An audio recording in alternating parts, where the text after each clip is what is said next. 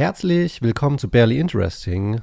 Heute geht es um Fanta und zwar, ob Fanta von Nazis erfunden wurde. Ich habe vor kurzem einen Artikel über Verhaltensregeln für Soldaten in fremden Ländern geschrieben und dabei ein anderes Buch gefunden und gekauft. Es wurde mir von Amazon vorgeschlagen und heißt Und morgen gibt es Hitlerwetter. Alltägliches und Kurioses aus dem Dritten Reich. Man kann es auf Amazon kaufen. Ich habe wie immer auch meinen Blogartikel in den Show Notes verlinkt. Äh, dort findest du, wenn du möchtest, alle Links zu den anderen Artikeln oder zu dem Buch. Blättere in dem Buch so herum und ein Kapitel heißt Fanta. Ich trinke gerne Fanta, als habe ich das Kapitel gelesen. Und da steht folgendes über die Brause. In dem Buch stehen eher allgemeine Informationen über die Entstehung von Fanta auf einer Seite.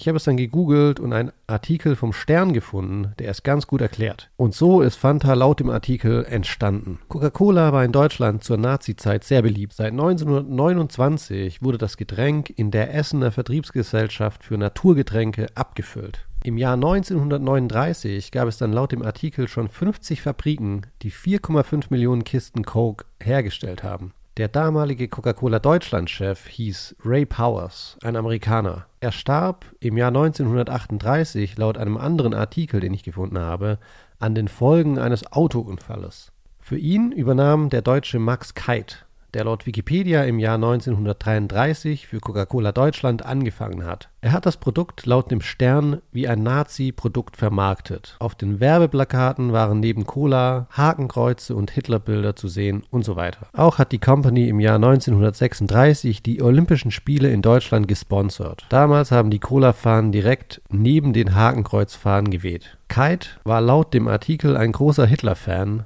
und hat sehr eng mit den Nazis zusammengearbeitet. Aber anscheinend war er nie Mitglied der NSDAP. Das Geschäft mit Coca-Cola lief also wunderbar bis zum 7. Dezember 1941. An diesem Tag haben die Japaner mit ihren Flugzeugen die Amerikaner in Pearl Harbor angegriffen. Das hatte zur Folge, dass die Amerikaner offiziell an der Seite der Alliierten in den Krieg eintraten und gleichzeitig den Handel von amerikanischen Produkten mit gegnerischen Kriegsparteien untersagten. Und das galt natürlich auch für Coca-Cola. Das heißt, die Geheimrezeptur zur Herstellung von Cola wurde nicht mehr an Deutschland geliefert und so konnte Coca-Cola nicht mehr hergestellt werden. Max Keit, der Coca-Cola Deutschland-Chef, ließ dann ein neues Getränk entwickeln, um nicht komplett pleite zu gehen. Aus Zutaten wie Molke, Maische, Apfelweinpressen und übrig gebliebenen Apfelfasern, die mit aus Italien stammenden Fruchtsaftkonzentraten angereichert wurden. Der Name kam laut dem Sternartikel aus einer Brainstorming-Session von Kite und seinen Mitarbeitern. Er hat ihnen damals gesagt, sie sollen ihre Fantasie benutzen. So kam dann der Mitarbeiter namens Joe Knipp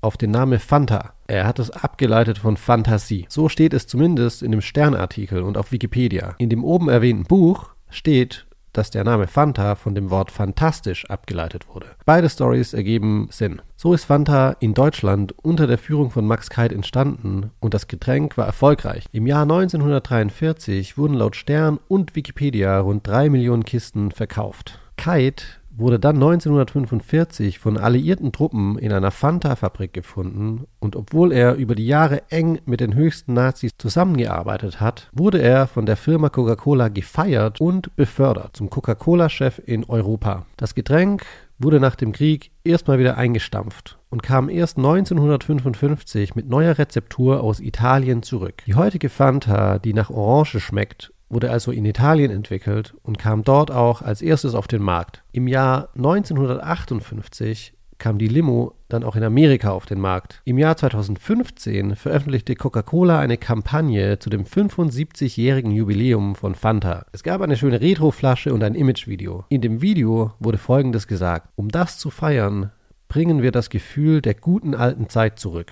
Dieser Satz wir bringen das Gefühl der guten alten Zeit zurück, hat natürlich ein paar Leute verärgert, weil sie dachten, Coca-Cola nennt die Nazi-Zeit eine gute alte Zeit und es gab einen Shitstorm. Die Company hat dann das Video zurückgezogen und sich klar von der Nazi-Zeit distanziert. Laut einem anderen Artikel, den ich gefunden habe, hat Coca-Cola nach dem Krieg einen Researcher beauftragt, um zu prüfen, ob Max Keit ein Nazi war. Dieser hat seinen Report abgegeben und in dem stand, laut dem Artikel, dass Keit nie ein Nazi war, obwohl die Nazis ihn dazu gedrängt hätten. Also man kann sagen, dass Fanta auf jeden Fall in Nazi-Deutschland entwickelt wurde. Vielen, vielen Dank fürs Zuhören. Bis zum nächsten Mal.